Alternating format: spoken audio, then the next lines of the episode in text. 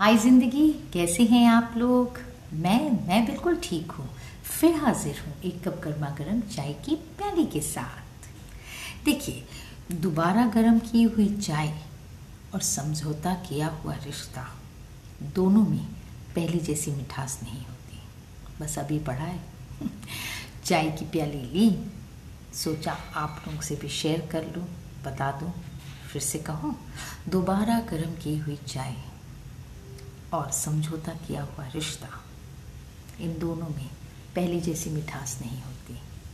Agreed बस यही तो बात है कि जो बड़े लोग सब लिख के गए हैं they are such meaningful sentences इसलिए कहती हूँ, क्या अपना ख्याल रखिए, अपनों का ख्याल रखिए और हमेशा खुश रहिए। Bye till the next time